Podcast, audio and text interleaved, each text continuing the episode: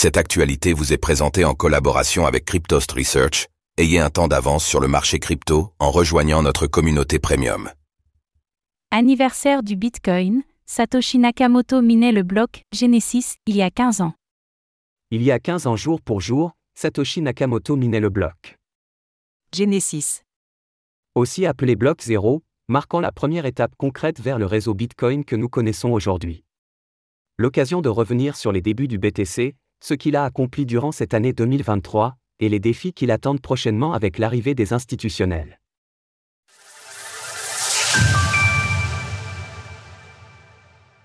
Le premier bloc Bitcoin a été miné il y a 15 ans. Cela fait 15 ans jour pour jour qu'a été miné le tout premier bloc de la blockchain Bitcoin, BTC, par l'illustre inconnu dissimulé derrière le pseudonyme Satoshi Nakamoto. Depuis, le roi des crypto-monnaies a considérablement avancé, et ce sont désormais plus de 824 000 blocs qui ont été minés sur le réseau Bitcoin à l'heure où nous écrivons ces lignes. Ce premier bloc, appelé Genesis ou bloc 0, marque le début d'une révolution dans le domaine financier en introduisant un système de transfert de valeur décentralisé et se voulant résistant à la censure. L'un des aspects fascinants du bloc Genesis réside dans les 50 bitcoins initiaux qu'il a générés, ces premières unités de la monnaie numérique sont considérées comme perdues. Cela découle d'une décision de Satoshi Nakamoto, qui a intégré une sortie spéciale dans le code source de Bitcoin, rendant ces BTC inutilisables. Autre fait intéressant, Satoshi Nakamoto a noté un message dans les quelques données jointes dans ce premier bloc, et il s'agit d'un des titres de la couverture du journal britannique The Times du même jour, The Times 3 janvier 2009 Chancellor on brink off second Bellew for Banks.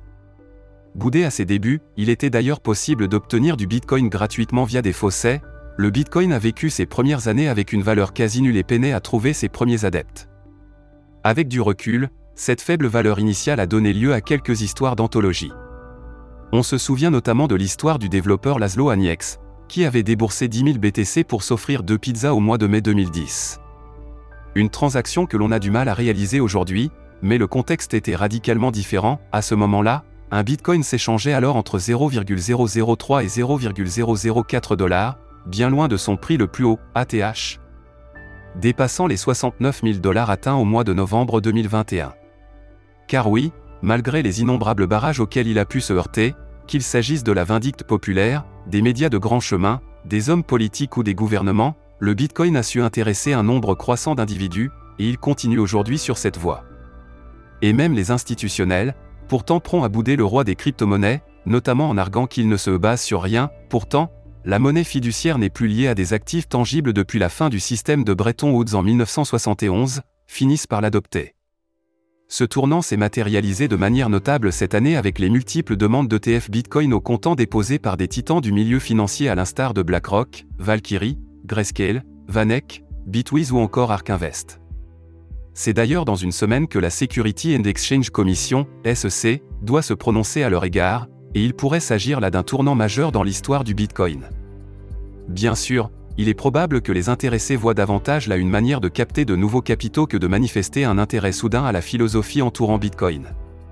Et la question des ETF divise, certains y voient là une voie d'entrée pour les investisseurs qui n'ont pas envie de s'encombrer avec une adresse Bitcoin, et donc un apport de liquidité par extension, là où d'autres comme Arthur Hay, cofondateur de BitMEX, y voient plutôt un pied donné à la philosophie du Bitcoin, qui consiste effectivement à s'affranchir du milieu bancaire traditionnel via un système de paiement pair à pair.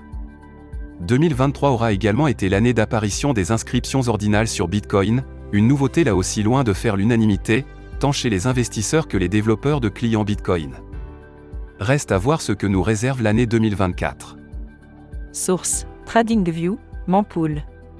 Retrouvez toutes les actualités crypto sur le site cryptost.fr.